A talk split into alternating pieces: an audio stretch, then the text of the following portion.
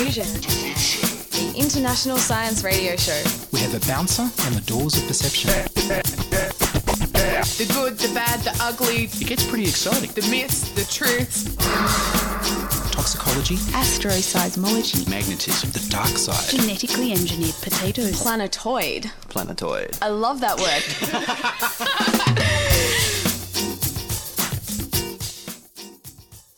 Hello and welcome to Diffusion. Sit back and relax while we inject weird and wonderful science directly into your genes.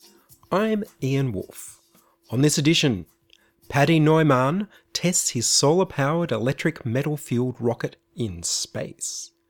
But first up, here's the news.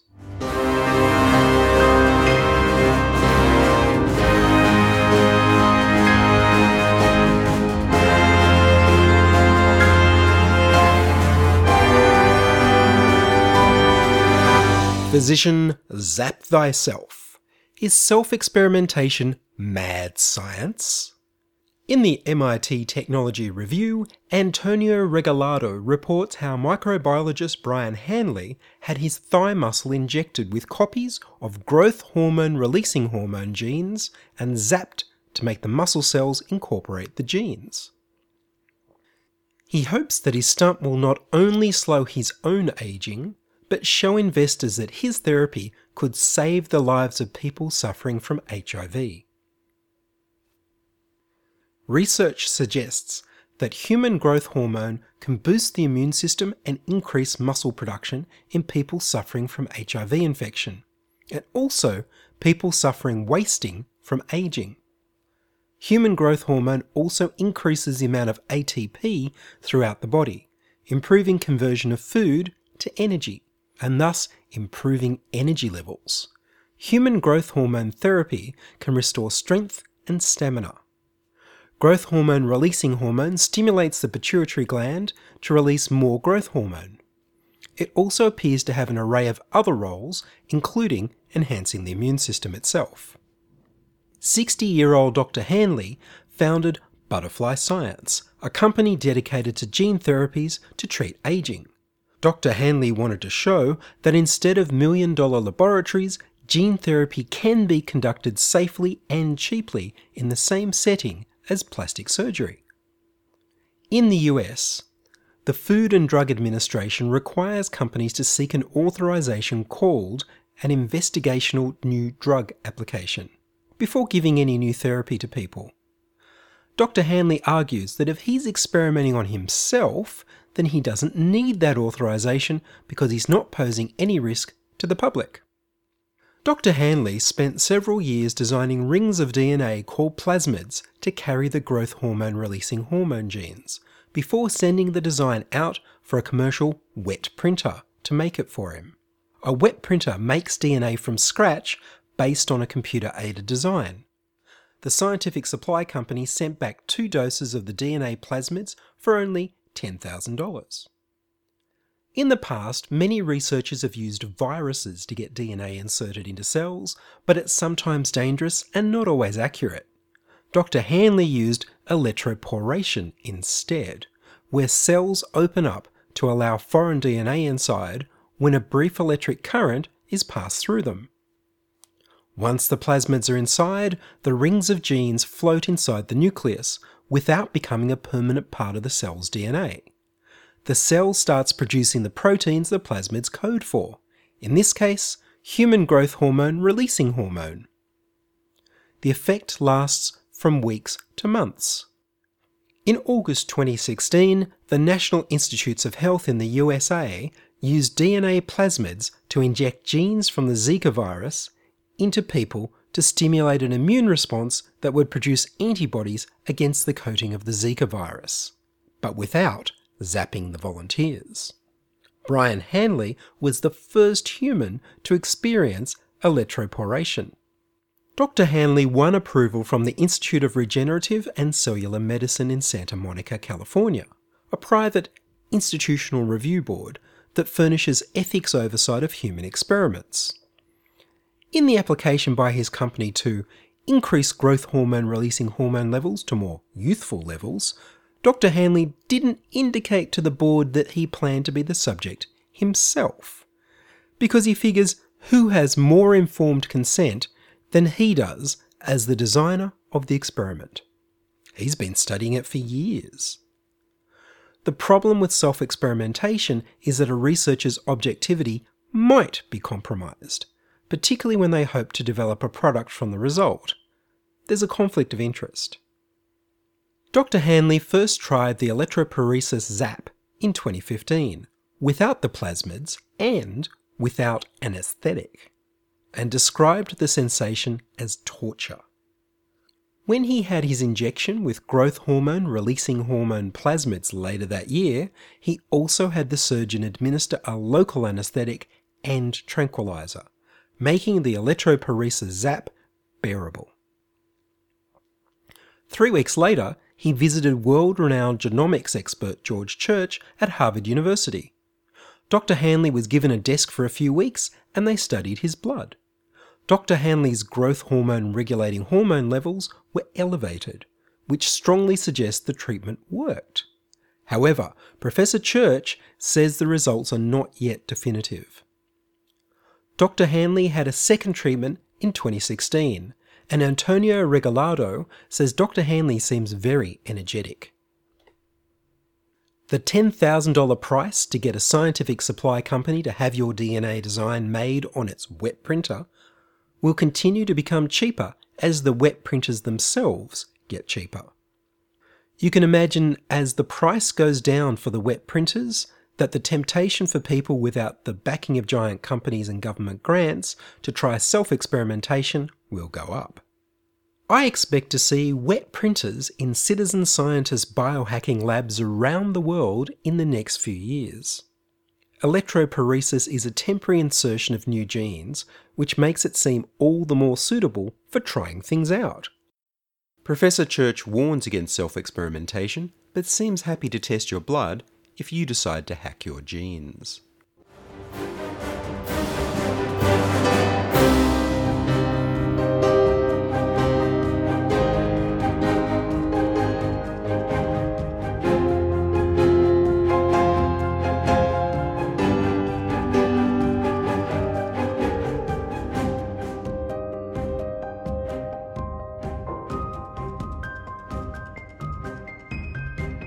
You're listening to Ian Wolfe on Diffusion Science Radio. Send emails to science at diffusionradio.com. We're brought to you across Australia on the Community Radio Network and podcast over the internet on www.diffusionradio.com. Next up, Nemesis by Jonathan Coulton. It's an amazing smile. Even the suit has teeth. Everything flash and guile. With nothing underneath except a small black heart that no one sees but me. I've been watching, I can see you start to wonder. Could it be that you need me to keep you out, to run you faster? Promise me you'll let me be the one worst of all your enemies, pretending you're a friend to me. Say that we'll be nemesis. Being a brilliant man, going to great expense, devising a master plan. Doesn't make much sense unless you find the one you're destined to destroy. Now that you're here, I don't seem that crazy, do I? Could it be that you need me to keep you out, to run you faster? Promise me you'll let me be the one, the worst of all your enemies, pretending you're a friend to me. Say that we'll be nemesis. Oh yes, my old friend, you are a master of this game. The hidden blade, when you pretend that you don't even know my name. Well played.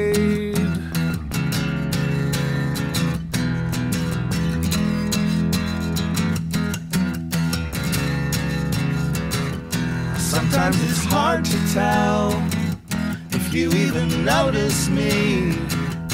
Maybe it's just as well. It's better you don't see the way I'm running just to keep your back in view. In your shadow, waiting for the perfect moment. Could it be that you need me to keep you out, to run you faster? Promise me you'll let me be the one, the worst of all your enemies. Pretending you're a friend to me. Say that we'll be nemesis.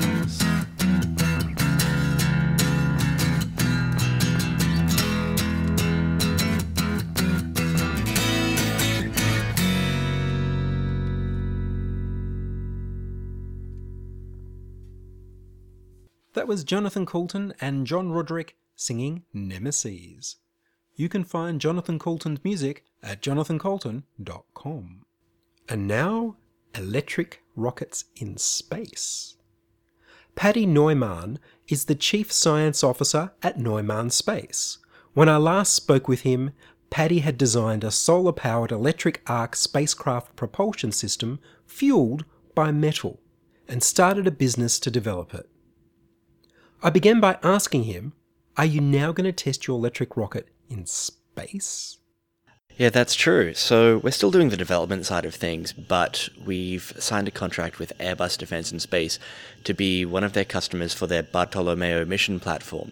Bartolomeo is something that Airbus Defence and Space is running out on the side of the International Space Station, and you can think of Bartolomeo as kind of like kind of like a balcony on the side of the ISS. And like all good balconies, you can put a bit of stuff out there to store for a little bit, and there's an extension cord, and you've got the Wi Fi password, right? So, what we've contracted to do with Airbus is to send up 100 kilograms to the side of the ISS. It gets bolted on by one of the robot arms up there and gets plugged in, so we've got the power connection and the data connection we need so that we can do our experiments in the external environment out in space, but in a still a fairly controlled environment, about as controlled as you can really get when you put stuff up in space. This way, we'll be able to do the work we need to do, and because we don't need all of the space that we've been contracted for, we can help other people do things in space by letting them basically crib on as sub payloads to our payload module.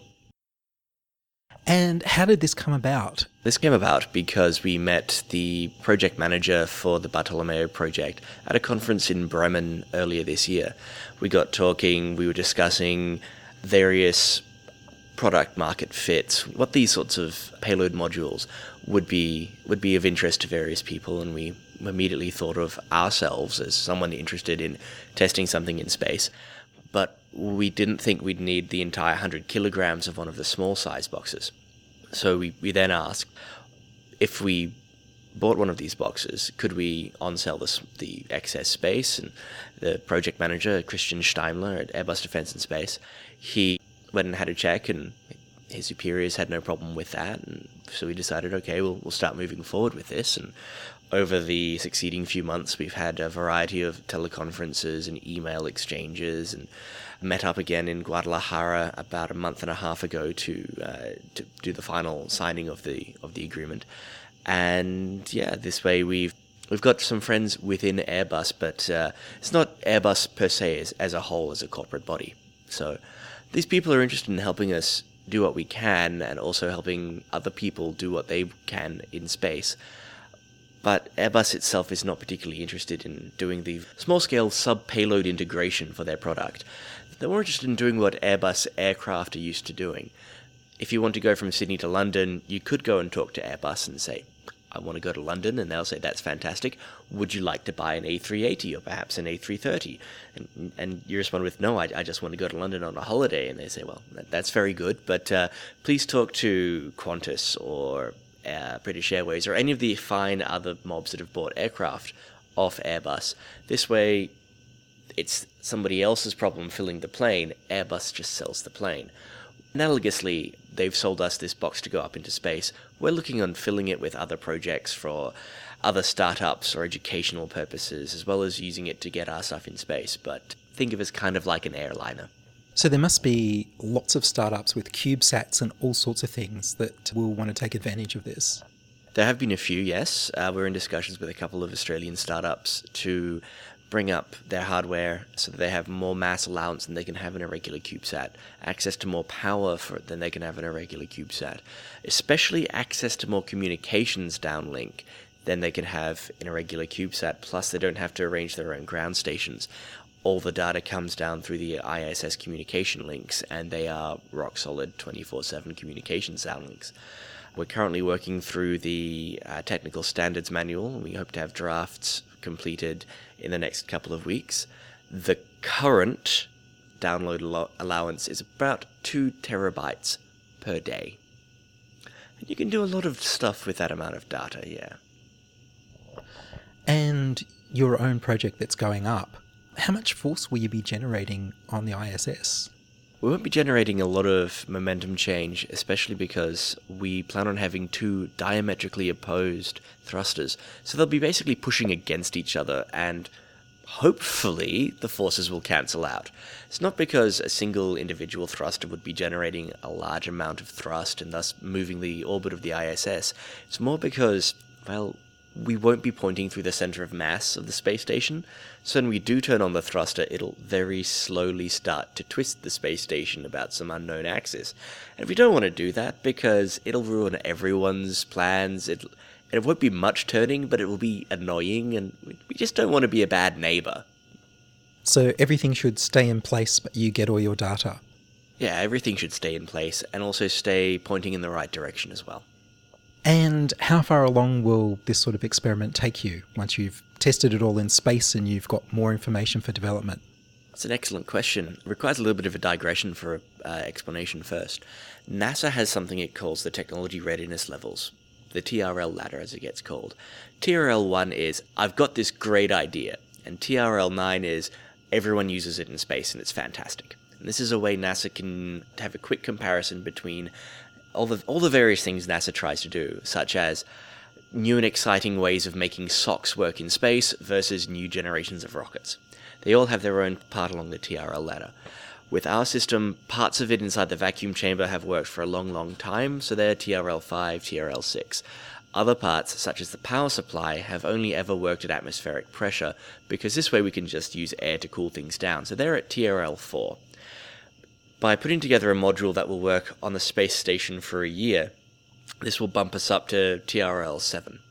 This means that it's worked in the correct environment for an extended period of time. Its next step would be some sort of free flight test, be, uh, because that's one of the uh, requirements of TRL 8. TRL 8 is it's mature enough that you can use it on something in space. And your system can use a large range of metals as a fuel. What are you choosing for the experiment? Oh, we haven't quite figured that one out yet. One of the things we'd like to do is have a sort of a carousel or a magazine sort of system so that we can test different materials at for different durations and different times so that we can say start off with magnesium and then when we've used up the magnesium cathode move on to titanium or molybdenum or carbon or any of the other materials we've identified in ground tests. One of the interesting ones we'd like to test are some of the grades of stainless steel, because some of the interesting materials we'd like to test include the various grades of stainless steel. Because stainless steels are primarily iron with a large nickel component in them, and various amounts of chromium, vanadium, molybdenum, various different metals depending on the grade of stainless we'd like to test them because they're a fairly cheap and easily available simulant for what nickel iron asteroids are made out of. Again, primarily nickel and iron with cobalt and chromium and vanadium mixed in. How long will it take? When will you be finished with the experiment?